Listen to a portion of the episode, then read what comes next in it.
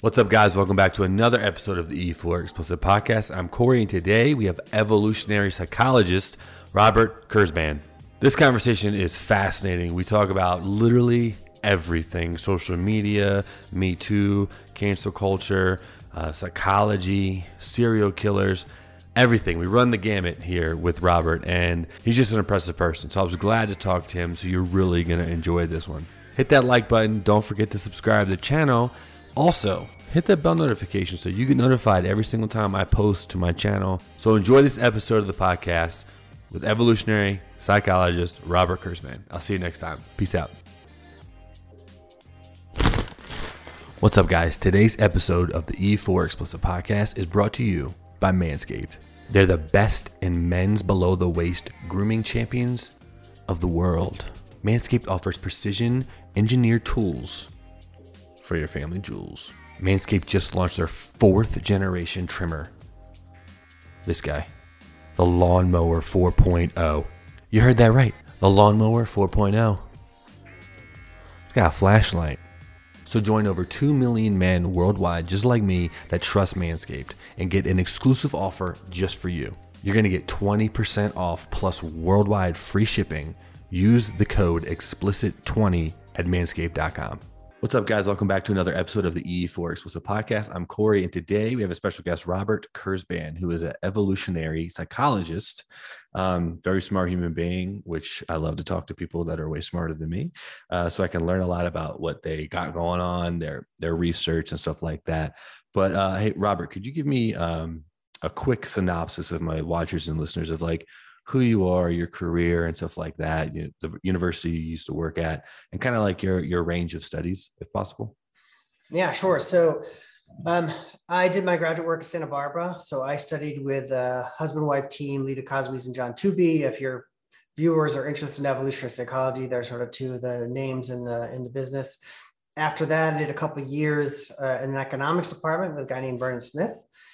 And then I did a couple years at UCLA with an anthropologist named Rob Boyd. And then I did a little bit of time at Caltech with an economist, Colin Camerer. So you can see I sort of mixed and matched social sciences, mm-hmm. uh, anthropology, economics, psychology, but my degree was in psychology. And then I um, spent some time at the University of Pennsylvania, where I uh, I was there for about 15 years, and um, that takes us to today. Nice. And you're in Philly, right? I'm in Philly. I'm still in Philly. That's right. Nice. So I, I now work for um, a little nonprofit, a very, you know, a little change of pace. So I work for a little nonprofit here in town. Awesome. Yeah, that's cool that you like kind of like have different integrations of like your education and your experience. Like I, I talk to quite a bit of uh, economists on my podcast.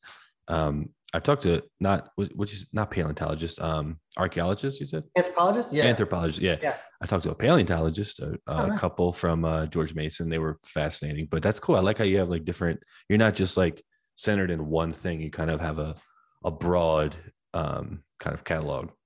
Yeah, I mean, I think, and this might be interesting to people. So for evolutionary psychology, you sort of have to have a bunch of different pieces in your pocket to, I think, do it well because the the ideas sort of turn to a large extent on evolutionary biology. So you got to know a lot about biology. Biology itself requires a bunch of game theory if you're going to do evolution well. So you got to know some economics. Right. And then the methods draw from lots of different disciplines, you know, anthropology and, and psychology and economics. So um, I think, you know, I think my, my interests generally run pretty broad, but it's helpful to have a lot of different pieces of the puzzle when you're trying to trying to get it right. Right. No, I totally agree with you. I think you you you if you're more vast in those things and different topics, you can kind of shift and, and stuff like that, and especially in conversations and stuff, uh, you know, in your work too, kind of is like the stuff I was reading, it spans like a, a bunch of different topics. Yeah, so I didn't exactly answer that. So I started out looking at um, most of my stuff is human social behavior. So I started out thinking about cooperation groups, how do people make decisions about when to be selfish, when to be altruistic, and uh, then I did some work on um, morality. So I did I thought a lot about where does moral judgment come from, what's it for, and then later on in my career, I did some stuff on self control and willpower and the sense of effort. So, like, why does it, why is it fun to do Wordle? It's, I imagine everyone now does Wordle, but it's not fun to take an SAT verbal exam. Like, they're kind of similar in some respects, and yet you would maybe pay to do one, but you pay not to do the other, right? So, I, I've gotten interested in, you know, friendship. And again, like I said, morality. I've done some stuff on political judgments. I, you know, when, when you're young and, and you don't have like a focus, they call you diffuse, but once you get kind of a little bit further along and you have a lot of interest, they call you broad. So now I'm now I get to be broad. Now you're broad. I'm broad. Yeah. It's, you know, it's like it's like when you retire, you're no longer a politician, you're a statesman. You know what I mean? Yeah, right. It's like what like yeah what what happened there um well okay i'm glad you brought that up because uh i want to talk about effort that's what i kind of wanted to start off with yeah. the one of the readings you sent me was um you know i kind of wanted to like the cost of of effort right? Of exerting effort and stuff like that. And then what is like actual mental effort right? Because in in your readings it's like survival and like uh stuff like that. So when it comes to effort what do you mean yeah i don't know. I mean, yeah, the first thing about this is like I so I started I started thinking about this a long time ago, and the first thing I realized is, man, it it's complicated. Like sometimes it's the simple things that are really complicated. You might think that the basic stuff has been figured out, but I, right. I always found in my career that it was the the details that got you know like we know a lot about how ATP works. Something that's complicated, but you know we know down to the little covalent bond, whatever's in there. Yep. But like big picture, what is morality for? How does willpower? So I don't know. Here's kind of the way I've been thinking about it. So like, and I think everything from an evolutionary point of view, so which is really just a functional point of view. Like, what's it for? So like, right. you know, you're you're doing some task, and at some point, you know, there's other things you could be doing, and ev- evolution sort of has to build a mechanism that sort of says, okay, well, when should I stop doing this and switch to something else? It's a little bit like I think of it as like optimal foraging. So again, I come from this background biology.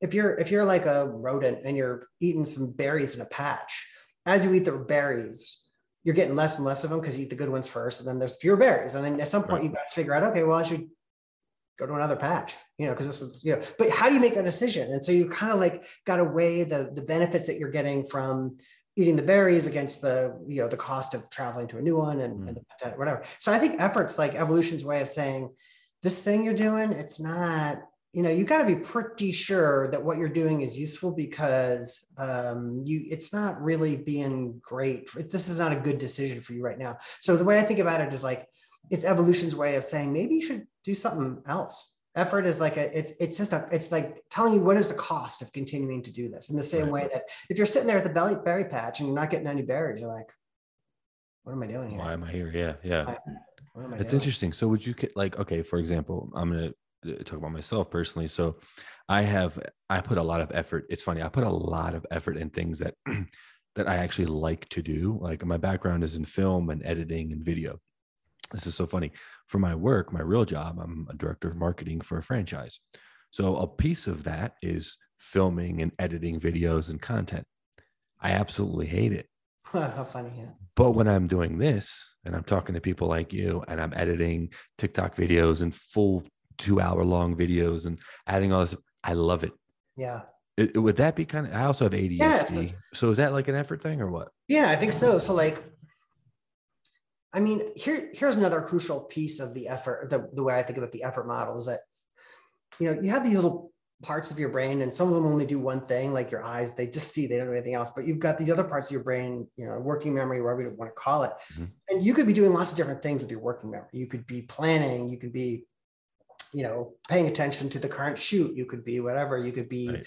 you know trying to remember something and that's the key piece about this which is that whenever you're using the fancy parts of your mind for one particular thing the cost of that, and this is where the economics comes in. So economists have a word to talk about this, the opportunity cost. So the opportunity cost of doing X is the value of whatever it is you're not doing. Same thing. If you buy a chocolate bar, the opportunity that that chocolate bar is whatever you didn't buy with a couple of bucks. Well, these days the inflation five bucks or something like that, that you didn't. So like, and then for your example, you know, when you're doing the stuff that people pay for, you know, there's other stuff that you could be doing that you would enjoy more. And so that's sort of the, that's that's in my view where the sense of effort comes right. from. It's like i'm doing this thing. Yeah it makes me money but i don't you know it's not giving me the kind of rewards. Like that's the other crucial piece is that the question is always what is like the the, the currency that the mind uses is like what's rewarding? What do i enjoy? And so that could be anything from actual money to you know food to you, you know interesting experiences. And so I think of it as like in the same way that foraging is asking the question, how much reward am I getting from these berries? Effort is asking this question, how much reward am I getting from doing this thing? By the way, I just started, this is a complete digression. But, yeah, but I looked at a couple of your other videos. I feel like, eh, he's cool digression. I just started doing um, Duolingo. and you know one of the things that the, the way they gamify these things is it's it's taking advantage is too strong but it's let's say recruiting your sort of effort and reward psychology. So it's like oh i got six gems which of course i don't care at all. In some Yes. abstractions. And yet it's like i want more. Now i want more. I want more gems. So that's kind of the crucial piece. And that's how of course you can motivate yourself is to give yourself rewards for for whatever. And that's of course how your employer motivates you because they pay you when you're doing the sound editing or the video Yep. whatever it is that you do which i Yeah. don't understand so like yeah I, I think that's and that's why you know evolution has all these sort of primary rewarders like things that are taste good things that look pretty things that look attractive. And that's why it's very easy to get into doing all of those things. Same thing for media by the way right? Like these stories that we watch they're just enjoyable because they're hitting that sort of aesthetic sense it okay that was rambling. No, no, it's funny you say that because my fiance, like her and her friend, they did Duolingo like a while ago to learn French, and they were actually like learning like French, like very. But the reward was like,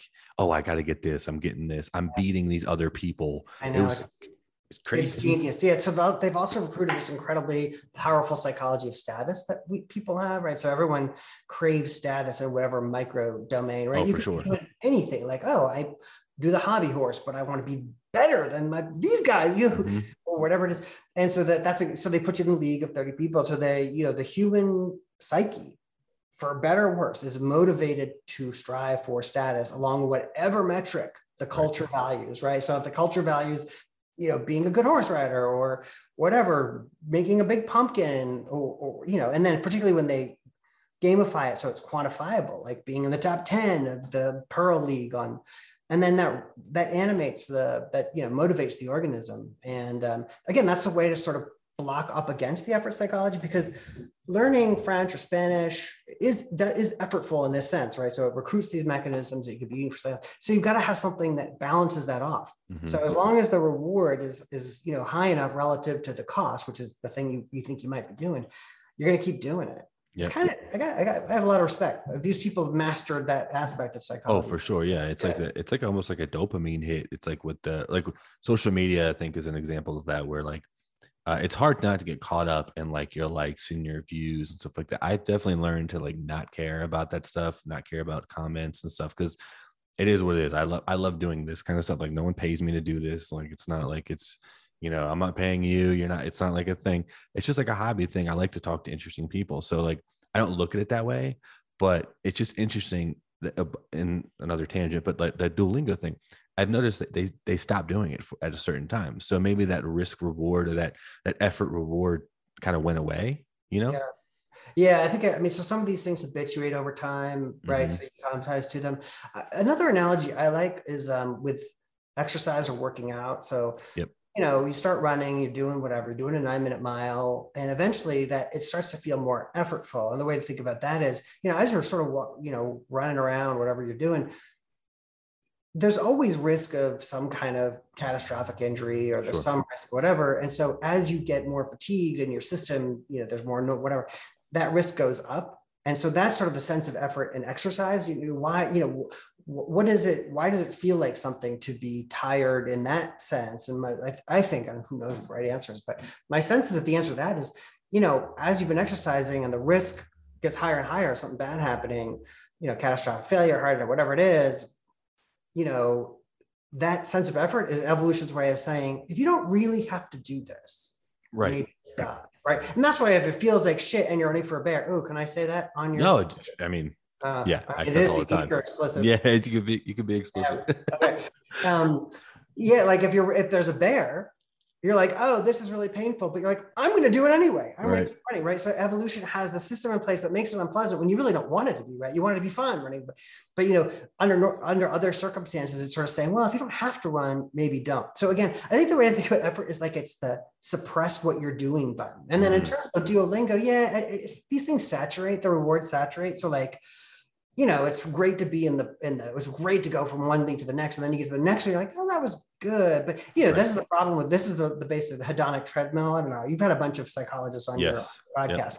You know, so many of your viewers might know or listeners the hedonic treadmill, which is you know, you get to this this thing that you wanted, and then you realize, oh, I want the next thing now. Yeah. So you never you never get to the point where like, oh, cool, yeah, I'm like where I want to be. Which is why I was impressed with your remark, which I won't I won't go down too far, but you said that you kind of like don't worry too much about the likes on social media. I have to say, if you have achieved that, that is a state of zen, which I think many would admire. You know what I mean? Like that. Oh yeah, it's very difficult though. It is hard. It's very I hard. think, I don't. I mean, I think there's very few people who. I mean, even the people at the top, you know, they and they talk about, you know, I got fifteen thousand likes and whatever three, whatever. I I don't- I don't really use social media, so I don't know what you get. You know, um, that that's the people care a lot about that I, for the reason you're talking about. You know, social stuff gives you dopamine too. It does, yeah, and and it's it, it's hard. It's hard. I mean, I definitely sometimes get involved. Like I don't. think I it's funny because on my TikTok for sure, they'll the comments are like messed up. Like they'll say something messed up, and I just like kill it with comedy, kill it with kindness. Like I'm never like I never go down a rabbit hole with these people because I know most of them are trolls. I'm also in the marketing world, so I know a lot of those mechanisms of like what not to do, what to do, and stuff like that. So I don't really let like those things bother. I don't have a million subscribers. I don't have a million views. I always look at it. I tell like a lot of our clients for the marketing stuff, they always want that kind of stuff. They're like, oh, I want a million views. I'm like, well, just so you know, a million views or a million likes doesn't equal a million dollars. Right. Uh, has very little to do with like actual finances and ROI and stuff like that. So, I not that I look at the podcast as like uh, you know I mean, God forbid, yes, if if if one day I was able to make a living off of it, hundred percent all in doing that. But it's more of like a hobby thing. So until I get to that level, I still probably won't even care that much about it. The numbers are important if you want to take it to that next level. Because if you send it to a, an agency or Spotify, they look at your numbers, they're gonna be like, well, you get 10,000 downloads a month. That's pretty good for a hobbyist. But Right. is that enough for them to cut me a deal? Absolutely not. You know what I'm saying? So it's like, it's interesting. It's you got to really toe the line. Um, I won't say I'm 100% bulletproof with that stuff, but for the most part, I, I've I've developed kind of like a, a tough skin uh, and, and kind of not worried about it. I just publish and publish and publish because eventually, it's inevitable. It's going to happen because consistency is the key to Yeah. social media, anyways. But Yeah, I mean, I think that's great, and I think it, I, I don't know. I have complicated feelings about this. I I think that if it- yeah, the the the sort of effort that people put in to get the likes, um, and what what makes it really insidious, I think, in the modern moment, and this intersects with some of the other stuff I've done, is that one of the ways that people get social capital, particularly in the in the United States right now, is exactly what you're talking about: the trolling, the criticism, mm-hmm. a lot of the the moral grandstanding, right? So you know the you know, who knows what the most popular tweet is, but it's something on the order of that person did something bad, right? So yeah, hundred percent. Yep. you know what I mean? Like, Yeah. and, and then the the gratification you get because you know a million people who are in that person's social circle or connected to them on TikTok or I'm a, I'm a Gen Xer, so I don't really you know TikTok to me is you know it's just like I miss my generation. when Yeah, skip the beat. Yeah, no. you know what I mean, like, um, but you you know, uh, I think you the gratification you get, you know, you post something like that person is bad, and then ten thousand of your close friends say, "Oh, I agree with you. That person is bad, and we are all better than that person." And then that person's like, "Oh my god, ten thousand of my friends think I said something cool." And I think this has contributed to you know everyone complains about the, but I think there's a deep point here about the relationship between evolved psychology of reward, which has to do with social acceptance and social gratification, social status, and the competition for it. Right? You've got to be a little bit more of a jerk than the next guy because then you Yeah. get the better likes. And the way that intersects with these macro phenomena, which is how people are using, you know, the uh, social media, particularly TikTok and and I think Twitter, and to some extent some of the other really like you know I, I don't know about some of the other getter, but you know certainly to some extent Facebook as well Oh yeah. Mm-hmm. It's interesting to me to think that a lot of the dynamics of these social media things have really been dictated by the rhythm of the appetite for you know these likes the, the, the this appetite for social validation social approval and what and then the question what generates social approval? You know you might think it's oh painting the mona lisa but and to some extent it's true oh here's my nft oh i like yeah. that that's a cool ape okay or whatever it is Yep. but but I think more it's you know uh, that you know again it's I this person did something bad or you know Justin Trudeau hates truckers or something you know what I mean like that Something ridiculous. That might Yeah. not even be true. Yeah, no. oh yeah I mean I think the days of it the truth being relevant those are those are fun days. You're you're maybe old enough to remember when. Oh yeah, yeah, yeah. Good. No, I definitely do, and it's like it's now it's whoever's first is yeah. right whether they're you know and it's no one has to apologize and there's two things from what you just said is one one thing that i've realized which blows my mind is i talk to like you've seen some of the people i talk to some like really fascinating people that have like incredible like yourself right um and then my biggest video I have is uh, Kail Lowry, who is uh, famous for being on Teen Mom, MTV's Teen Mom. And I'm like, what? like I literally have astronauts, psychologists, you know, paleontologists, like all, like economy, like these insane homicide detectives that found, you know, Gary Ridgway, uh, you know, major people that have like changed thousands and ten thousands of lives, and it's just like those get like no love, and I'm like, what the hell, man? It's so crazy. So interesting. Yeah. Again, I think this goes back. I think you're connecting it up to like this notion. I, I like thinking about the evolved psychology of, of reward. And I think right. there's different kinds of ways to think about the levels of reward. Like there's the so-called primary reinforcers, which so mm-hmm. you know, sweet food, you know, pretty scenery, attractive individuals. These are all the things you look at and you're like, oh, I like that. And then you get this next level stuff, which is like, you know, um, I don't want to I don't want to derogate, but you know, McDonald's, it's like it's not just you know sugar, but it's a combination of fats and sugars in this particular way. Mm-hmm. And then at the very you know top of that, that's rewarding is if, if you live in the right culture and you have the right experiences, is you know, like Puccini, you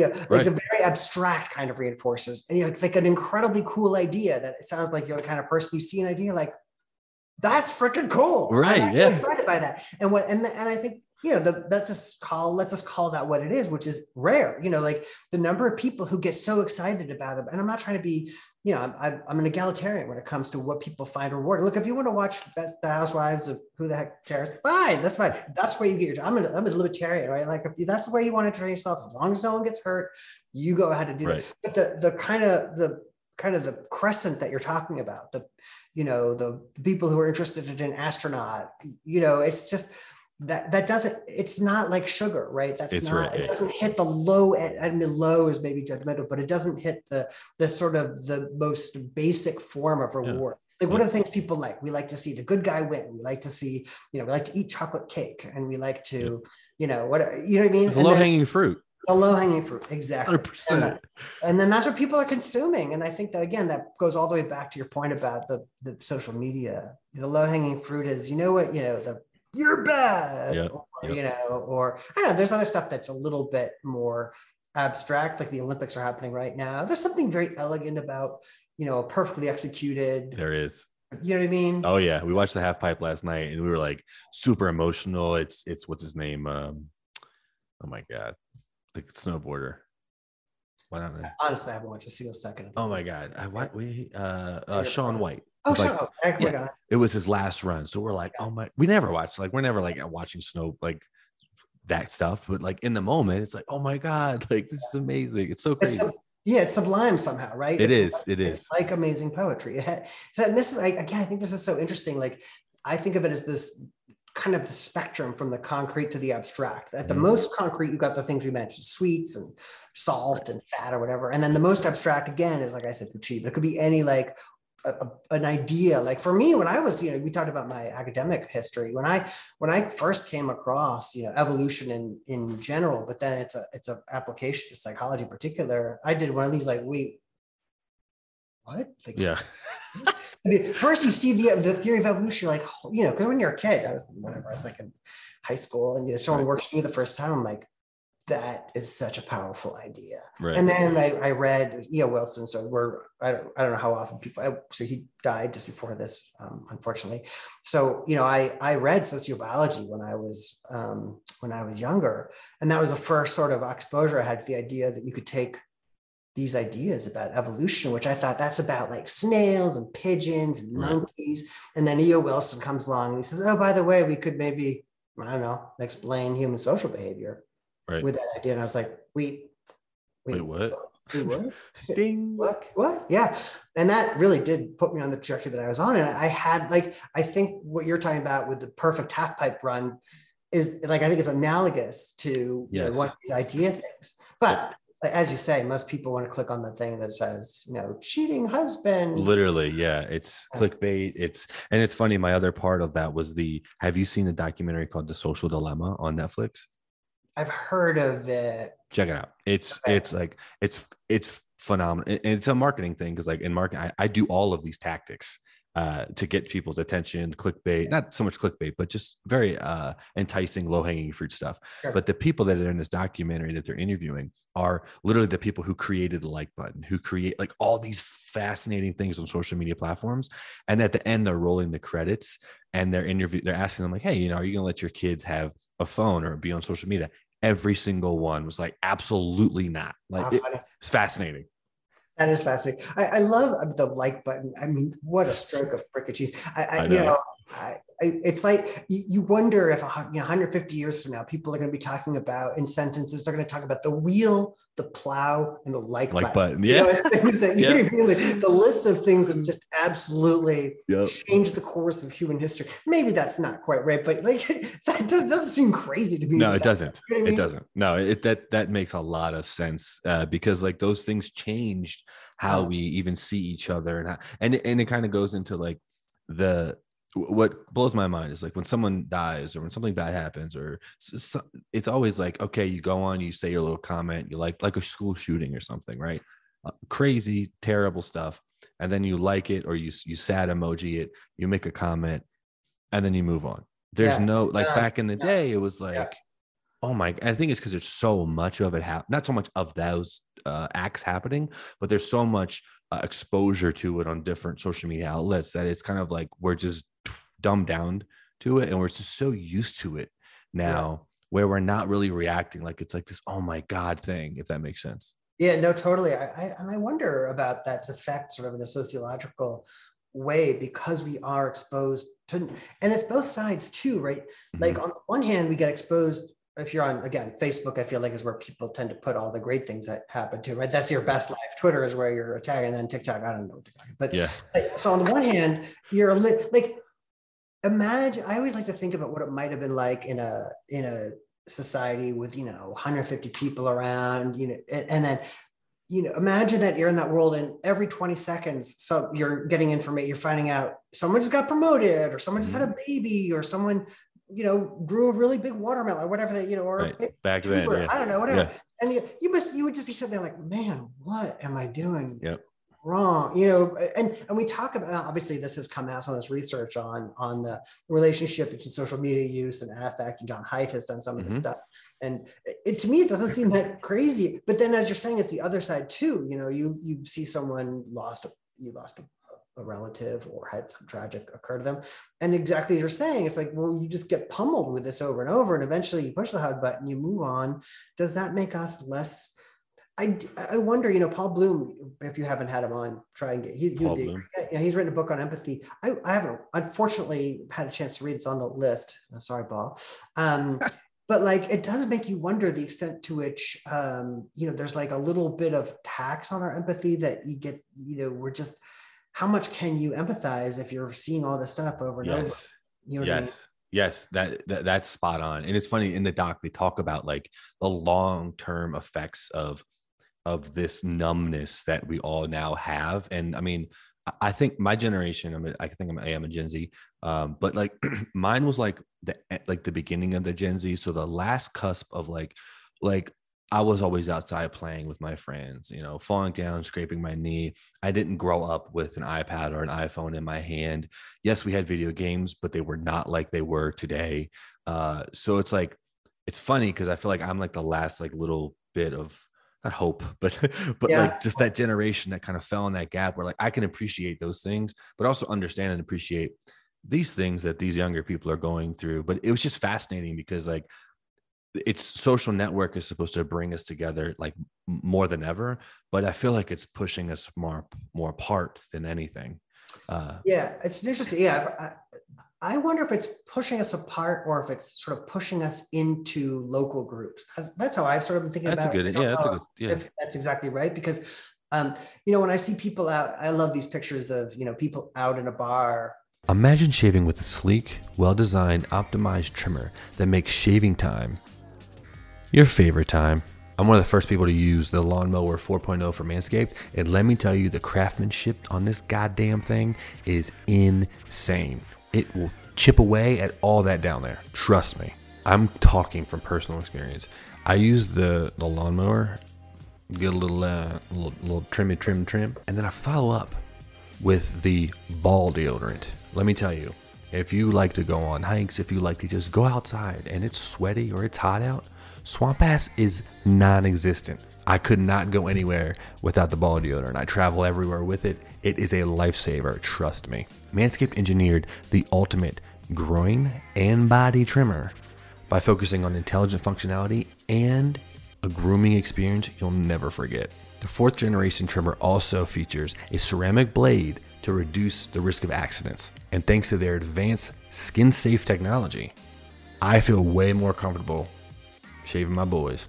The upgraded trimmer also includes an on and off switch that can engage a travel lock. It also gives you the ability to turn on and off the 4000K LED light so you can get a more precise shave. The Lawnmower 4.0 even allows you to cut through that hedge with more guard lengths with sizes 1 through 4. Oh yeah, hey, did I mention um, wireless charging? That's fucking crazy. The new wireless charging system uses electromagnetic induction, which allows the battery to last way longer than it used to. Man, listen up. If you've been using the same nut trimmer on your face, you've been doing it all wrong. I don't know about you, but I don't want to end up with pubes in my mouth. It's time to get your own ball hair and body trimmer with Manscaped and make me time the best time. And trust me, you'll enhance your confidence if you got some nice, smooth boys down there. Get 20% off plus for shipping when you use the code explicit20 at manscaped.com. Trust me, your balls will thank you. Five people all staring at their phone, right? Everyone's seeing Yes. whatever. Um, and I think one way to think about that is not that they're not involved in social behavior at that time. Like True. they're being social, just not with those people. You know, True. Yep. maintaining these links to their whatever they think of as their is their sort of their core constituents. That's true. You know, one of the other areas that I did some work in with uh, Peter DeScioli, my former grad student now at Stony Brook, is on friendship networks and in particular why why we have these friendships. And you know, the the fact that one thing that seemed to be true about friendships is that you know these structures reproduce themselves everywhere. You know, you can't go to a. I- I mean, I don't, I don't want to say that. I am not saying. I got to be really careful these days. Of course, there are cultural differences, and of course, cultural differences matter. Right. Of course. Having said that, if you look at ways to measure friendship networks cross culturally, they all tend to look the same. You Mhm. get, you know, you get people cluster into networks. It's not like a ra- so-called random graph, whatever that term is. Right. I, I collaborate with someone who knows a lot about graphs too, so I didn't have to learn it. But um, you know, so the, these structures reproduce themselves, and we tend to want to be in these tightly clustered where my friends know each other, right? So it's not Sure. like my friends don't know any of my other friends, is that we in clusters. And I think that's one of the things that the digital age has done is it sort of made it much easier to stay in constant contact with your friends, even if it's virtual. And I think that's what happened. I don't know. Who knows? I think that's what happened during lockdown too. Is that my Oh, sense for is that yeah, if we kind of like all got into our friendship networks even more, because it was hard to meet new people. And so you Yep. just said, oh, let's hop on Zoom and play, Yeah. you know, a video game. No, Yeah. literally, yeah. It's funny you say that because um, I have a question for you after I. I Yeah, sorry. I So- No, you're good. No, this is, and honestly, I'm sorry if I'm going off topic of like stuff you don't research, but uh, this is just good discussion. It's all good. Um, so I, I've noticed younger generations a couple things. One is they're they're more socially awkward in person. So when I'm kind of having conversations with a millennial or some, I'm always making eye contact with them, uh, which makes them feel uncomfortable. Um, they don't have those. They- they kind of don't pick up on social cues. I've noticed versus pe- the people that are my friend group. We do all of those things very strongly. And I will say, I don't. I don't have a lot of like younger. There's people that are under me in my in my company. They don't have friends that they've had that they've been friends with for more than like five years. I have a core group of like seven guys that I've been friends with for over 20 years. And it's and I know you probably have that as well, where you have colleagues and friends you've known for 20, 30 years. I don't really see that anymore. And I think a big, a big part of that is because, like what you're saying, yeah, they're being like social ac- actively on like you know Instagram, Facebook, TikTok, all that stuff. But it's a different kind of like Mm. interpersonal. You don't get that, right? yeah. If that makes sense. Yeah, no, I, I you know, my normal answer to this is, oh, I wonder what the literature says. And I, I, I, don't know. And also, I think measuring that's going to try to be pretty hard. So I, I don't know. But yeah, that's sort of, I, I would not be at all surprised. And then, you know, just to get, I, I wonder if that, I, I don't know. I wonder a little bit about what the pandemic will have done to, you know, these, the, the, whatever generation, whether we're talking about school or whatever. But it, definitely, there is something about electronic mediated communication that is a little bit different. I mean, yeah, I mean, pe- people. I agree with you. Like, I, you know, on my when I was growing up, we didn't have, you know, could do Zoom calls. If you wanted to see your friend across the street, to go across, across the street, yeah, you, could, you could call or something like that. But you know, I was, um, who's going to call him every now and then we did. I know, just show um, up, knock on the door. No, that's yeah, so yeah. true. That's that's what that's what I understand is like I think there's a way of like it's so much easier to get behind a screen and get behind a keyboard and kind of like oh it's kind of like out of sight out of mind. I said this, I did this, but like I don't got to deal with it anymore. When before you had to do everything in person, it's like well no I got to confront this, I got to deal with this in real time. I feel like that's just a uh, um, a kind of trait that is just not happening anymore, which could be for the good. Um, yeah, I don't know. It's interesting.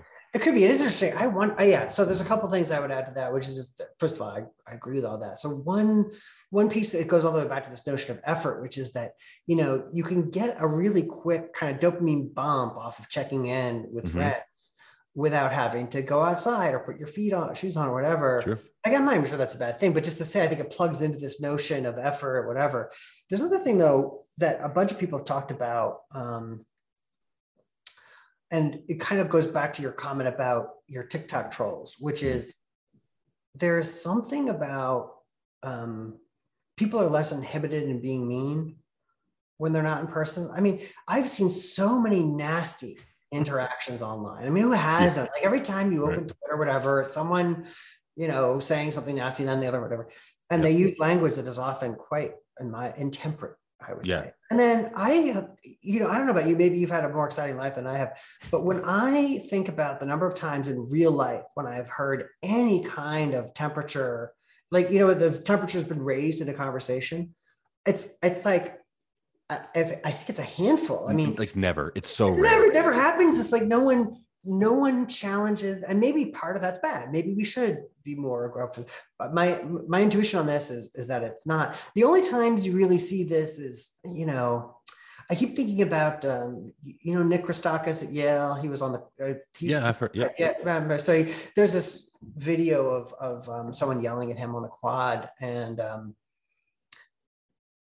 I think one of the things that reason it struck people was not because this guy was getting yelled at on the it was just because other than in movies and, and in stage performances, we don't see this kind of very strong emotion and interpersonal interactions. You know, like sure, every now and then you, you know, maybe you fight with your partner or something like that, right. maybe it's a raised voice or whatever. But like, man, again, I could count on one hand. I mean, I think about like meetings, whether faculty meetings or meetings of business where someone says something that's a bit challenging, you know, well, well, Mike, um, uh, maybe we wouldn't have this problem if your your whatever your employee had done their job. Yep. like if someone says that, you talk about that for weeks. like yep. so even that level, which is that it's not that salty, right?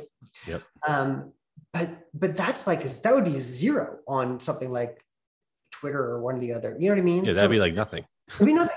Where so I just so I, I'll just to pick up your point. I think there is something about the long term, sort of large scale effects of a world in which we're having these interactions at very high temperature. I mean, yep. as a metaphor for emotional. yeah, yeah. So, um, that I, you know, again, like I go back to when I was, you know, again, I'm a Gen Xer. So when we had, comp- I don't know, like we, every now and then, sure, you're playing capture the flag and someone, you know, you, we said no flying the flag in the tree and yep. like, you cheated. And that was as bad as it got. Yeah, not like "f you, you piece of yeah. shit." Yeah, I know it, it's it, it's fascinating to me. And the and the and I'll say one more thing, and I have a couple other questions that yeah, I want to yeah. talk about, like uh, uh, like release and stuff like that, like about about sex. Actually, I read one of your things, and it was interesting about sex. But um, it's funny because the people that say the craziest shit to me on any social media platform, when I hit them back with like kindness or just like make them feel kind of like so dumb uh, they literally, I, I, swear to God, every time they comment, back like something completely opposite of how they started. Uh, They don't they don't come at me. And then other people, like I've gotten DMs of people like, man, I love how you handle your your comments. You're not like you don't give it back to them because that's what they want. They want you to feed that mm, um for whatever reason so i just i just do the opposite and it's been it's worked for me ve- very well um and it's just funny because you're exactly right i think also what happens is like there's a lot of like there's not a lot of conflict in in real life so like when it does happen even on like a small scale like i've been in business meetings where someone has said something about my department and i know i'll take it personally yeah. why am I taking? But it's not like they didn't say like, "Hey, fuck you." They were just like, "Hey, like this could have been done better." I get like, "Oh man, like, this is I'm about to go crazy on this guy." Then I got to think back, like, wait a minute, why am I getting teed up for this? And it's because I don't think I have a lot of. I avoid conflict anyways, personally, but there's not a lot of that going on. But on social media, it's so easy, and it's like you said, the temperature is like always at hundred. It's never like, Right. "Oh, hey, man, you know this podcast sucked." It's like you're a piece of shit. Why are you talking to these people? I'm like, Jesus Christ, guys. Like, it's crazy, man. It's nuts. Yeah. Uh, yeah. I just that just gave me this idea. Like I love this. I imagine if there were maybe there is but a social media thing where you know AI could kind of read how emotional a particular post or something is and only post below you must be this calm to post To on this post, yeah. and it could just be for people like you know what what if we just had a non-drama Yeah. No, I you know agree. I mean? Yeah. Fine with that, but agree with it. But that be like instead of you're whatever be, I, I disagree a little bit with this claim, and Right. there's some evidence that maybe you could tell me why you don't think it undermines. You know what I mean? Like Yeah, no, I know exactly what you mean. Yep. It's it's almost like text too. Like you ever text someone and they take it wrong, and I'm like, dude, I Yeah. didn't mean it like that. I wish text you could add like an emotion feature to like, oh, I'm saying it this way. Don't get butthurt if I say Yeah. it. You know? have heard of emojis though, right? Because Well, emo- yeah, emojis. Yeah, that's the other thing too. Depending on the generation and who the person is, it, that can go over their head real Oh quick. God. you know, it's funny you say that because one of the uh, I had this interaction once where I my generation puts punctuation marks at the end of our sentences. So like, Are I you angry at me? Yeah, I put down. I just put back fine. Period. Because I was like, oh, that's fine. Like I just literally meant fine. I got back. You know, we don't have to fight about this. I know. I and then she's like, well, why the period? I'm like, no, because That's because the I end of a sentence. Literally, you know, Yeah. just dude that's so true like with the, the the periods or if you uh if if someone says something to you and it's like long-winded and you just send back okay or just Right. k no need to be passive aggressive. No, just I was What? okay. Yeah, uh, it, uh, it blows my mind yeah. it Who- What's that, what's that quote? Like the hardest thing about communication is thinking that it has taken place or something like that. That's what- literally it's so yeah, true, something great. Like it's so true. Yeah. Anyway, you that's had a question. Didn't yeah yeah no they're good um okay so you mentioned you we're gonna move to like completely different topic Oh, yeah, sex and orgasms and stuff like that because you talk about like uh, like release and stuff like that right like like a sexual release i have a question. I don't know if this really entails or what, what your research is but like like humans i feel like can be selfish when it comes to sex right? So is that because of like the the the grando like the grandest like final destination is like an orgasm right? So like we all know what that well most of us know what that feels like. Um so is that kind of why people can kind of be selfish in a way when it comes to that i don't know if you have any data on that or any insight I mean, I I don't, just- have any, I don't have any data on this. I, I have, I would only say that, like, here's the way I view it. Like, the the way people are selfish in all different sure domains, True. and then I would say the way it manifests itself depends mm. on the domain. So, like, if we're splitting a piece of pie and I take the bigger piece of pie, well, it's because I like pie and I'm hungry and I'm going to take the bigger piece of pie. The, you know, so it, everyone wants more. You know, it's the in many ways humans are complicated, but in certain ways we're pretty simple creatures, right? You Right, just right. want to feed those primary desires. So, and by the way, you know, I think I think that your view, I, I so maybe I shouldn't say this out loud, but your view of orgasm as being the end point of sex, I think some people who would say, well, this is a sort of a male view of it. you sure know, yeah, because I think, and and maybe not even just a male view. I think I think you could say there's some people who, you know, the sublime aspect of it isn't surrounding the orgasm. It's Right. about the social piece or or whatever. I mean, you know, from an evolutionary point of view, of course, the orgasm is the piece that evolution needs to, you know, motivate you Keep to going. act so that yeah. Um, but I think there's other there's other pieces in there that people find rewarding and people will and that's one of the i don't know i think this is a really interesting aspect of the modern world in, in terms of sexuality because it used to be that you know there are certain kinds of sexual appetites um, that were forbidden, like same same sex stuff, Yep. for example, right? And so um, there was a whole there was a whole bunch of people who were literally it was illegal for them to you know indulge in their particular you know their sexual appetite and as sexual the rev- as the sexual revolution of the united states of course you know lots of things became liberal i mean it's a complicated it's a complicated topic but i think the short answer which is sort of the boring answer is that people are you know selfish in all kinds of ways and the bedroom the way it manifests itself is it's the usual thing i want to do more of the stuff that i like Right. I want, I want to do a few of the things that I don't like. Again, part of the nice thing, one of the great things about sex is that oftentimes the transact whatever's happening is something that both people enjoy, right? There's Right. it's, it's like any it's this is where the economics is helpful, right? So you have the double coincidence of wants. You have, you know, they both want the same thing, and so it works out really well. Um, and yeah, this is one of the reasons that uh, well, I mean, that's one of the things I think that's nice about liberalizing the sexual domain, which is that again, taking the same sex piece, you know, we sort of cultures chopped off this entire, there's all these people who wanted to have this transaction, no one was getting hurt. And they were, you know, two people were better off and no one was worse off. Um, and the culture sort of, you know, just said, yeah, you can't do that. And then as things have liberalized, more people have been able to do what they want. I mean, think of all the people who had to do stuff they didn't want to Yep. do, right? Um, Because it wasn't their, you know, like if you're in, in a society that condemns same-sex sexual relationships, but you're also in a society where, you know, being single is condemned, and there are still, or historically there have been cultures like that. I believe there are still cultures like that. It's sort of tricky. You're sort of in a tough Yeah, spot. a rock and a hard place. Yeah. Literally. Yeah. So um, yeah, anyway, No, that no, that's good insight, and you hit a lot of good points because I think about that often. I have a lot of friends in the uh, uh, in that community. I have a lot, you know, family members in that community. A lot of people that I love and respect in those communities, and I've never kind of, I was never raised in a way of like looking at like that. I've always been like, a, look at people as an individual and stuff like that. Whatever they do, you know, like you said, if they're not hurting someone and it's a mutual thing, like have at it. I don't.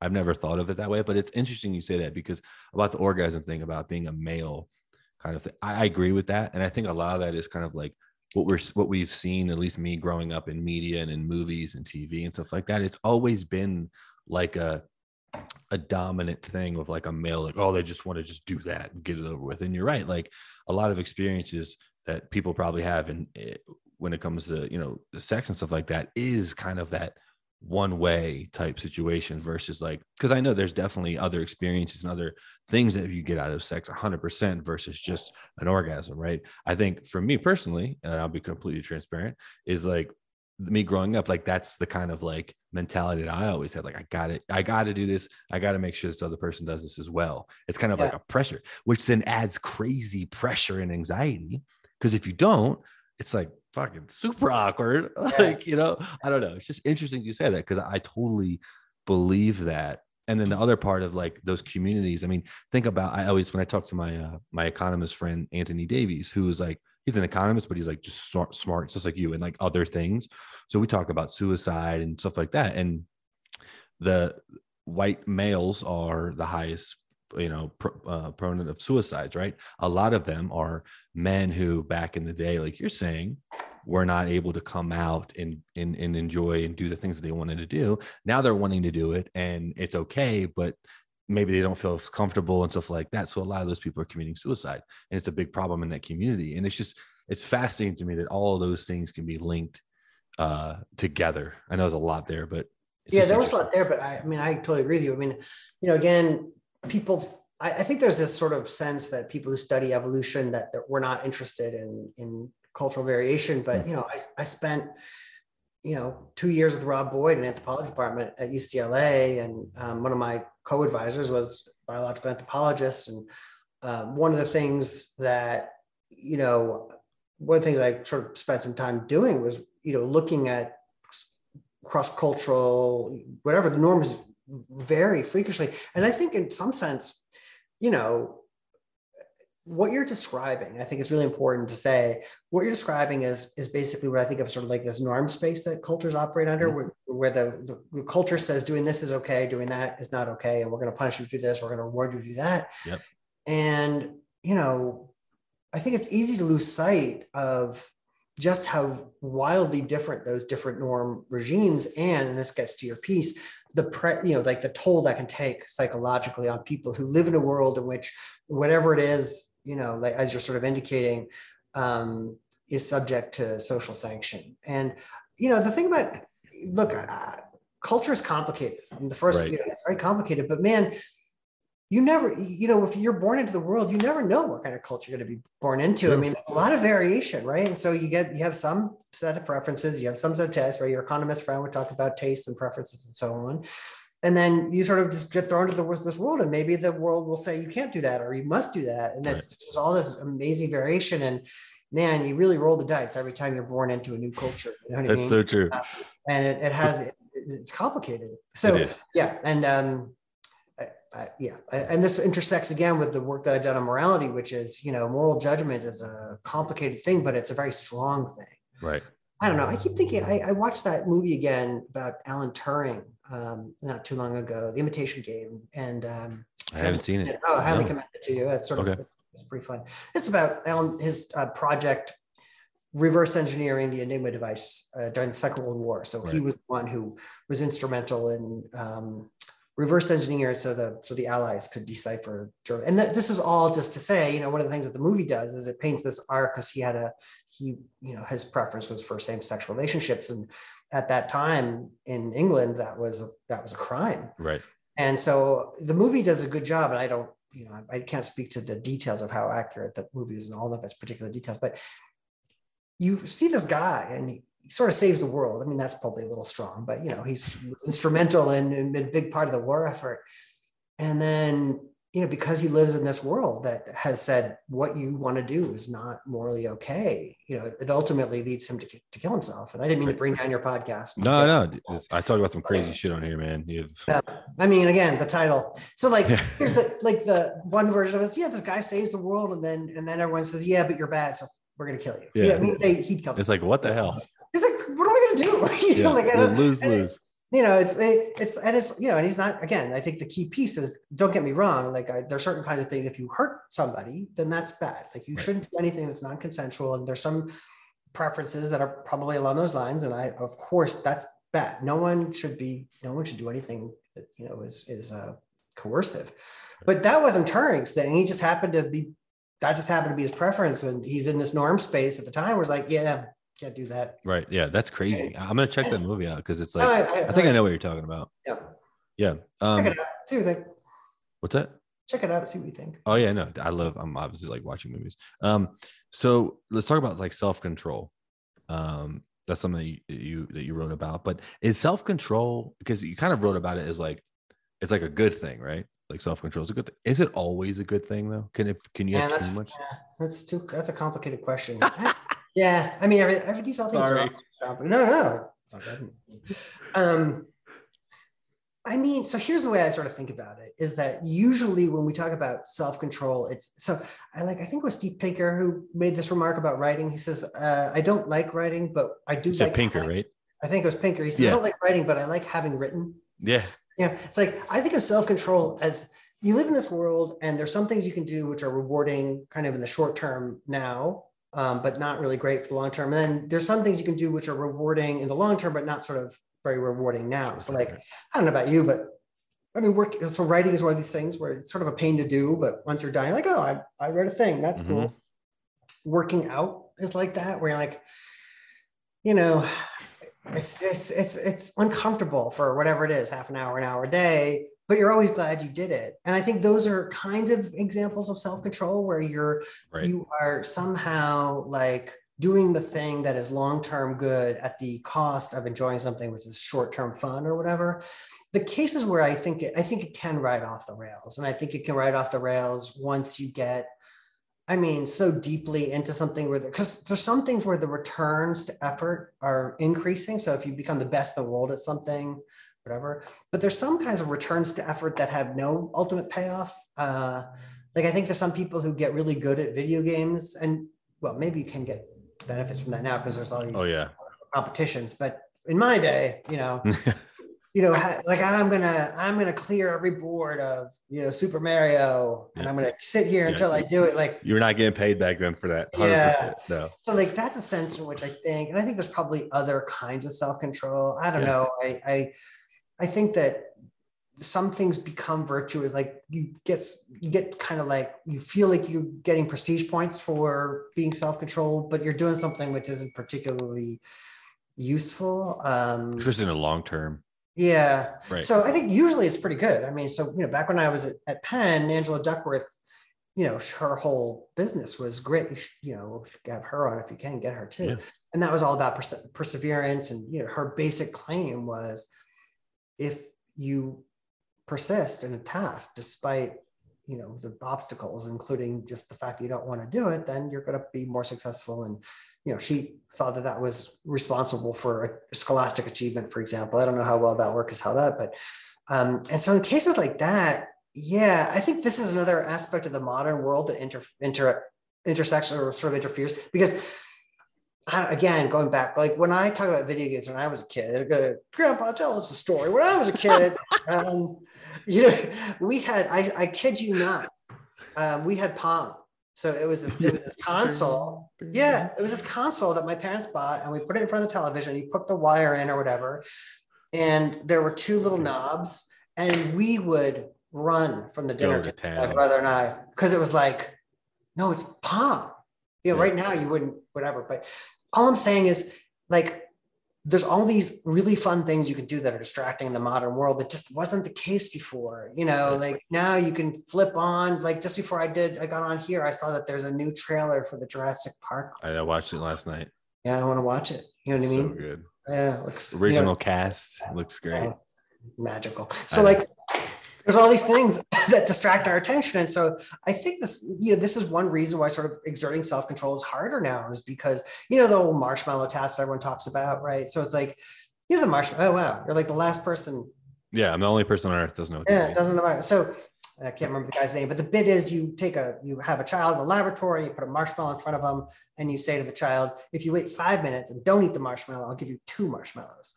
And so the, the task is basically how long can you go before you eat the marshmallow? I've seen that. It's like a social experiment. Yeah, it's, it's Yeah, I've seen that. experiment. Like, and I, I don't know how well this up either, but you know, they you got these great videos of it back when you could record it. Like the kids is like staring at the marshmallow. Like, Yeah, it's like "Oh, I want it now. Yeah. all I'm saying is like if you think it's hard not to eat the marshmallow because whatever, imagine what it's like for you know you're you're a whatever. You, there's all these things that you can consume around you. There's media and there's you know likes on your Facebook. I think it's I, I think it's it's amazing that we can do anything at all anymore because there's so many things that have been designed, technologies that have been designed to get our attention. Right. Right. That's going back to your point about that social network people have engineered the world to get our attention. And so, like, yeah, when you're doing your job or you're sitting around, you know, there's a part of your mind that knows I could check that trailer now. Yep. You know, I I could go whatever, whatever it is that whatever sparks joy in you, whatever. Yeah, no. pleasure. it's so funny you say that because uh, you brought up a great point earlier about like the working out situation. So um, I do uh, jujitsu, right? And I just, I just, I haven't done it in like six months because I just moved here and I haven't found a really good school.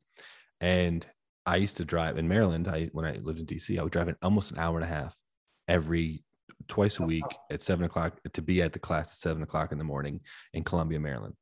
Uh, It was my buddy's school, fantastic school, fantastic environment. But it's funny because I would always drag myself out of bed, not wanting to go, hating the drive, miserable the entire way. As soon as I get there, I'm like, uh, but the moment I'm like in it and I leave, it's so crazy. I'm like, I can't, I literally tell myself, I can't believe I didn't want to go this morning. I know. It's, I don't know why that is. I, I share that experience with you. So for me, it was my CrossFit gym. Yeah, this is the longest I've gone. Is I guess we not for an hour without mentioning CrossFit. Yeah. That's probably a record for every CrossFit. Um, like I had exactly the same experience as they so for a little while my gym had only classes at stupid o'clock in the morning, and so Mhm. I was getting up at whatever it is five thirty, and for me it was a short trip there, and the whole time I'm like, oh, this is going to suck, and I want to go back to sleep. And then you do the you do the workout, the WOD, as you know we call it. the wad. Yeah. And- yeah, I'm just using the lingo because it's so irritating for people hear. It is, what's a lot, you know? Yeah. Yep. And I'm like, ah, first of all, like you just feel so good. I'm ready to hit the day. I'm so glad I came. And there's also the social aspect because it's a nice gym, as you know, you know, you can imagine. Yeah. The social piece. It's that's it. It's like I think that that's why I like that Steve quote. It's like I don't I don't like writing. I like having written. You know, yes. when it, I don't like the idea of like going across it, but man, do I like having gone. You know what I mean? Yep. No, I know exactly what you mean.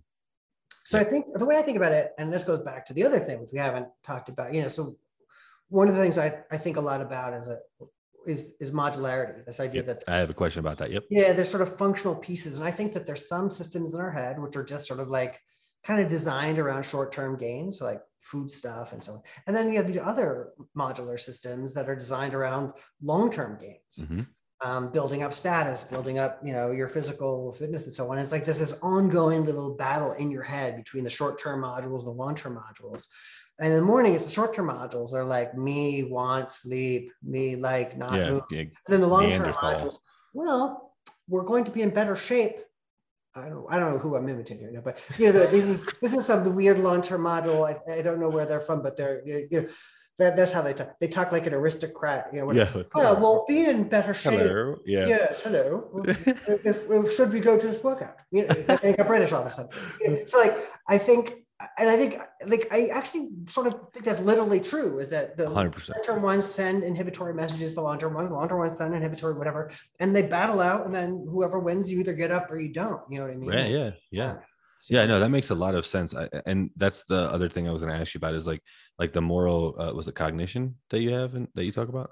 Yeah, so modular cognition. I sort of, I did, like I said, I so I, I did some stuff trying to think about the really the basic way that the mind is structured. And there's this big debate between is it one big general computing device or is it a lot of different subroutines? And I take Right. the latter view is basically. is Right. Yeah. So, and I, I kind of see that because like for me, the short-term module modules went a lot because Yeah. I, I kind of like gratification, instant gratification and stuff like that. I, I'm not, I'm a creative person, so I'm not the most organized. I'm not, we do, we do DISC assessments for work, right? I'm sure you've heard of the DISC assessment. Like you're a high I, high D. It's, it's really a great way to learn how to communicate to people. Like for example, uh, I am a kind of go-getter. Like I, I want to do things now, instant, right? so if I'm given a task and it has a deadline of like whatever, I'm kind of a hybrid where I'm like, I'm definitely a procrastinator, but I also love, I'm a go-getter. So let's say my boss sends me an email or a text on a weekend at like seven o'clock PM. I'm 100% going to read it. It's going to bother me for the rest of the weekend. It's going to ruin my day. Yeah. So when we take these tests, they know that's how I communicate what I don't like, what I do like. So that way they can communicate with me instead of sending it to me on Sunday where I'm watching football, I'm doing whatever I'm doing, and I want to enjoy the day and I have a clear head. Now I got all that stuff going on.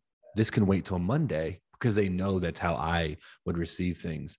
Um, but I agree with you, like with the the short term stuff and the long term stuff. But like I said, I think a lot of my stuff is I need stuff now. I don't. I never think of like, oh yeah, jujitsu. I've done it for a year and a half. I don't look at like, oh, I'm going to be a black belt one day. I'm doing it as a hobbyist. But at the end, I could be a black belt one day. It's going to take like a decade. But I don't. I don't. I don't think of it like that. The long-term gains are not just like the social marking of the belts, right? Because Okay. the long-term gains of of you know jujitsu are you get other benefits from it, not the least of which is that you're in better shape, right? So like, you know, you're trading off the time now for the health later. I think True. that's the think about it is that you know all the these the, the things that are sort of unpleasant and this goes back to right at the top of the conversation they're unpleasant because even though they lead to long-term good outcomes there's other things you could be doing now that lead to short-term reward you know what i mean like right. as again like diets are like this like yeah it's fun to eat a cupcake but you know you then you bear the cost of of you know the, the you know the nutritional piece of that Right. so like a lot of life is just really just is this kind of tension between the short and the long term. I just have this, I don't know, this is a complicated topic. I have a feeling that we're going to learn that culture and development and all these things, you know, you mentioned the DISC, and I was, I- you know, the individual difference stuff is it's very complicated. I Mhm. also wonder about the cultural piece of that. Like I, I, I have the sense that different cultures have weighted, you know, this trade-off in different directions. Um, you know, I mean, I grew up in a Jewish household, and my parents, they told me that the reason that they valued education so much, and I don't know if this is true or not, but they they always linked it up to their Judaism. They said, well, we value education. Like, because just yeah, Jewish people yeah, in general that, that, value. that was their claim. I mean, I, I don't know if it, you know, I, I wasn't, I don't know if it's true or not, but it was always, they, they didn't say, they, I don't remember them saying, you know, you should get educated because it's going to be good for you in the long run. They said as well, you know, No, that, that happens culturally all the time. I mean, people that come to America that are first. I did a documentary. I went to Sierra Leone, Oh, um, wow. and I did a documentary on um, kind of like uh, cultural identity, right? So uh, it's really it's it can not just with Africans, but with any generation. Um, your parents are so you're what your first generation. no, we were, I think, uh, third, I, I'd have to, I think it's third, but Okay. they've been here for a minute, but they still talked a lot about the old you know. the old country and stuff like okay. So so for example like a first generation like um if someone from sierra leone brings is from sierra leone comes to america in the 80s 90s their children are uh it was fascinating. They they would be in america and people would be like oh where are you from? Well i'm from america. No no where are you from? Mm. oh I'm, I'm from sierra leone. And then when they go to sierra leone uh you're american. You're not sierra leonean. So it was interesting because like that whole community any kind of first generation was so entrenched in education is everything. Laws because they didn't get that back then but it was just like a cultural thing where like to your point it wasn't like oh well it's going to change your life. It's going to give you better opportunities. It's like no this is just what we do. This is number one priority if that makes sense. Yeah, yeah, totally. Um, yeah, again, I, yeah, it's interesting. I mean, uh, I was reading a little bit of Thomas Sowell. Is that a name that means he's an economist at Stanford, um, and he does this kind of cultural analysis of different kinds of norm traditions in, in different societies. I find it, yeah, I'm not in a good position to evaluate that work. He Yeah. gets into much more texture than I do, but um, yeah, again, I, I think one of the weird things about the evolutionary point of view from that I came into the world in is that, you know, far, we don't, you know, we were very interested in cultural differences. And I had this, you know, I think it's undeniable. There's all these like really profound ways like the one that you're describing, and then when cultures intersect and so on. Um, super interesting. And I do, it's complicated. I, I could even, I don't know, I could imagine, you know, I mean, there's, I- there's definitely, you could imagine there's definitely worlds in which you don't want to be long-term oriented, right? If, if life Yeah. is nasty, brutish, solitary, and short, if you're, if you're in a place where it doesn't make sense to invest in yourself in the long term, then maybe make more short-term decisions. And I think for a lot of human history, it was like that, where life was uncertain, you know, life was uncertain. Sure. should say first. So, you know, I think it really took something to, for humans to sort of get to this point where we do invest so much in our future selves. Right. Um, I totally agree with you. I totally, yeah. I mean, me personally, I was never grown up to, I literally, I mean, I was always class clown. I never, not straight A student. Um, if I went to school now and I was like, if I started over and I was born like 10 years ago and I started now, I would be flourishing because there's so many more opportunities for creative people in certain schools. There's a school right down the road for me called the Da Vinci Academy. I'm like, it, it- it literally, it's like basically like X-Men. It's like, oh, for gifted. And I'm like, I would kill in that place. that's- I was it's so cool. And I was I never we never had that. It was like, oh well, I don't do good in math or science or history. Uh, so like I'm I'm not gonna go anywhere. I my parents never talked to me about, oh hey, what do you think about college? They didn't go to college. So like it, it was never, but I think that's also a cultural thing in a way. Um, not so much individual, because I know a lot of my friends' parents never went to college. They never went to college and they're they're fine. I'm fine. But it's just like it's interesting because I I don't blame my family for that, but it's just like, damn, like it would have been nice to maybe have a conversation because I'm sure you, you, like you said, your your parents pushed that in you probably from early on till you went to college, and and look how many colleges you went to. You know, what I mean? yeah, yeah, I went to a lot of institutions. Um, yeah, and if you'd gone to the, I mean, it would have been cool to see what superpower you got. yeah, right. that would have been cool. That would have been something good. Yeah, yeah. hopefully. yeah um yeah i yeah these are all super interesting points i mean yeah i, I don't know so one of the things I, I i did in the before times before the pandemic was i um i volunteered to teach cooking in a local school here in philadelphia Cool. um You like to cook? i do like to cook right, but I'm also terrible. I, oh yeah no i'm a big fan um Nice. but also like it was a, just a way for me to kind of give back to the community. Give back, right, yeah, yeah. Cool. time. um just on the point of public schools I, yeah i i think everyone who does you know who's involved in these systems they do their best but yeah i guess one of the things that struck me was the way the kids sort of felt like the cooking they didn't put it this way but you could sort of tell it would it seemed to them it was a way in which they were able to express some creativity which i don't feel like they were necessarily getting i don't Right. mean that as a diss at all No, I know what you mean. I know Yeah. exactly what you're talking Um, about. i'm trying to say it as a positive thing that they they sort of felt like oh this is you know this is a way that it's a little different and uh, Express themselves. They get yeah. it's they might fall into that. They might they might not even realize they like cooking unless if they had that experience with you. yeah so and some of them don't by the way um yeah. No. and then it's you know anyway it was, it, and there you again you see all the individual uh, this is the, the kids are all they're great but they're also different you know some of them like cleaning which honestly i kind of get like i i have also yeah there's times i'm like you know what clean some stuff It can be therapy. I love doing Yeah. the dishes. The dishes are very therapeutic for me. Yeah. I could, it's a time of myself. I mean, It's my fiance. It is zen. My, It's my fiance Corinne's like, I love that you love doing it because I hate it. Like, all right, perfect. yeah that's a It's like- good fit It's a good fit. Yeah, yeah. Um, I know it started to go off topic and stuff like that, but I just find that that's so interesting. You said that about the Judaism and school, and I, I can totally relate to that with my experience on the documentary and stuff like that. But um, so I'll one more question and then I'll Yeah. let you go. So in your book, about being hip, like hip, hypocrisy, hip, hypocrisy, I can't even say it. hypocrisy Hypocrisy. Jesus Christ, Corey. Um, so w- you said self in there. There's like a piece where you're talking about self. What did you mean by that? i think when i write about that i think what i said was that i deny there is such a thing Yeah, that's right. Yeah, Yeah, to elaborate on it, yeah. you, you deny that there is like a self. Like, what do you? What did you mean by that?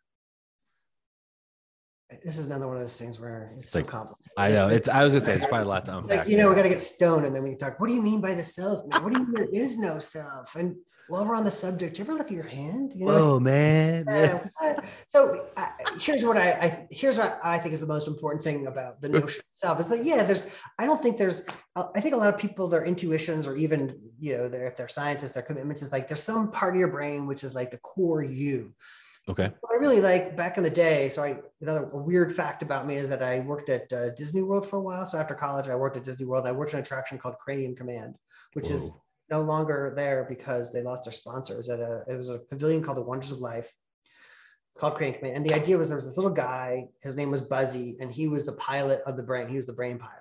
cool. And so he like caused the legs to move and he like did all the thinking. And I think when people talk about the self, they actually think that there's like a little buzzy inside their head. There's like Okay. the one, like the guy who's in charge, you know, there's the central command unit, you know, there's, and all I'm trying to say is that can't be right. Cause then it leads to this problem. Well, what's inside his brain? You know, like what's in there? Right. What's So- making him do those decisions? Yeah. So it's got to just be a bunch of pieces. That's the main point is that whatever your brain is, it's a bunch of pieces and there's no part of it, whether you want to talk about that like as a physical part or like as a computer code part, that's like you per se, like that's the self.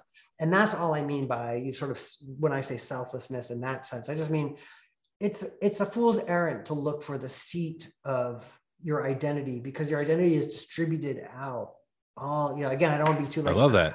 whoa man you're you know, like I used to guest lecture. I think it was a Robert Wright's class. Or he wrote, I think, Why Buddhism is True, and it was a nice fit with some of the ideas he'd been Mhm. kicking around. So like there is this meeting of the whatever. But that's all I'm trying to say is that there's no like there's no you in there. There's no there's no Buzzy who's running the sh- running the Right. show. That's that's kind of what I'm trying to say. It's like, is it like all those module uh, modulars and stuff like that that are kind of like dispersing certain situations and decisions? Totally, exactly. So different environments kind of recruit different modular systems to get active. It's like, okay, now it's your turn to make a decision because it's you know relevant to food, or it's your turn to make Right. a decision that's relevant to whatever. And so it's just like it's all this dynamic systems process, and that's what I'm trying to say. There's no, you know, there's like no underlying there there. Right. Right. They're all kind of working together depending on, there's not one central that's making all the decisions. Exactly. There, there, there could be some pieces that are sort of higher up, like the Right. you know, memory systems and so on. But yeah, it's a distributed system.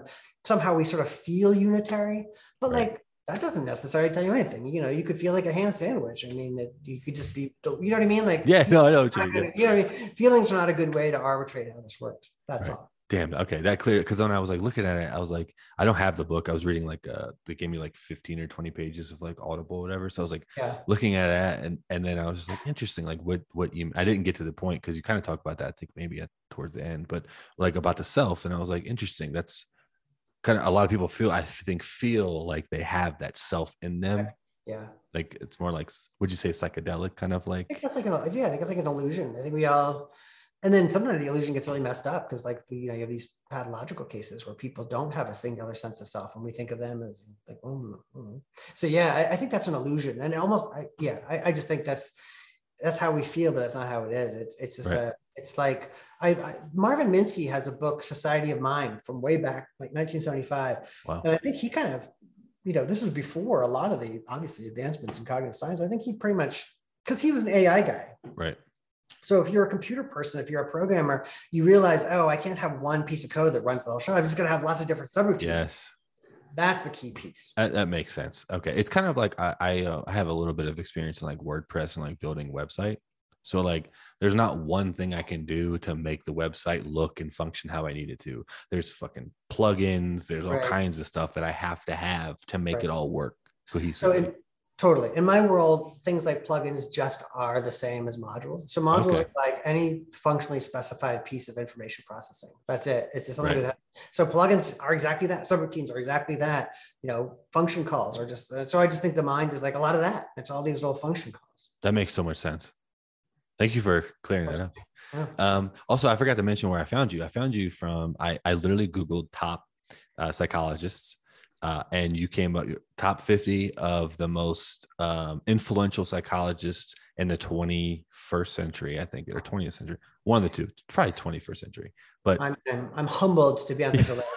I'm just yeah. happy to have had the chance to, to chat with you. Yeah, it's no, I, and I really appreciate taking the time because I, I there's a lot of really interesting people on there that are like world renowned. So I just thought it was fascinating that you were on there and your work is like, uh, it just stuck out to me because there's a lot of people on that list that did a lot of cool shit, but like yours just kind of like stuck out. I was like, I, I, I kind of like deal with that kind of stuff. So I was just curious and I'd like yeah. to speak to experts about that stuff, but dude, thank yeah, you no, so I, much. Oh, it was my pleasure. Super fun chat. Yeah, yeah, man. Is there anything else you want to talk about or where can people find you? You have any books um, coming out? No, you know, I don't like to. I don't like to do my self promotion. I mean, it's funny. So I, I will say one tiny bit of self promotion, which we'll see what happens. But one of the things I've did, I've done with my extra time is I've um, going back to the point about economics. So and I work in the nonprofit space. So I, um, it turns out that there are certain kinds of auctions that are good for raising more money and some that are bad for raising money. And there's this whole set of theories in economics about auctions, which most people think an auction is some guy with a gavel. Yeah. Like, yeah, 300, 300, 400. But there's actually yeah. different ways to do it. So just tomorrow, um, I've started a little company called Optimal Auctions, taking what we know from the laboratory experiments and experimental economics and applying that to say, well, how could we design an auction that is more appropriate for a nonprofit hmm. so that they can raise more money right. from them? And so we are doing, we're doing like a, a soft open tomorrow. Um, so look for optimal auctions down the line. It could be that if it works, we'll, you know, we'll market it. If not, never mind. Yeah, forget this ever happened. Yeah, just don't forget this ever. Yeah, that's yeah. not the choice we're looking for. Men no, uh, yeah. You know, um, in terms of finding me, like you said, there's the book. Uh, if people are interested in that notion, it's called Why Everyone Else is a Hypocrite, Princeton University Press. You can still get it on Amazon, but that's all I'm going to plug. Okay, cool. I'll put all those links in the description. If you want to send me the, the link to the soft opening, because you're this episode's going to hit Monday, this coming okay. Monday. Um, so in a couple days. So I'll put the link in the description, anything you want me to. Um, cool. but man, Robert, I really appreciate you coming through. My pleasure. Yeah, it's good. This is a fun chat. It was a fun chat. I, I really, uh, I really appreciate. it. I learned a lot, and I hope all my my viewers and watchers uh, learned a lot. But that's another episode for the E4 Explicit Podcast. We'll see you next time.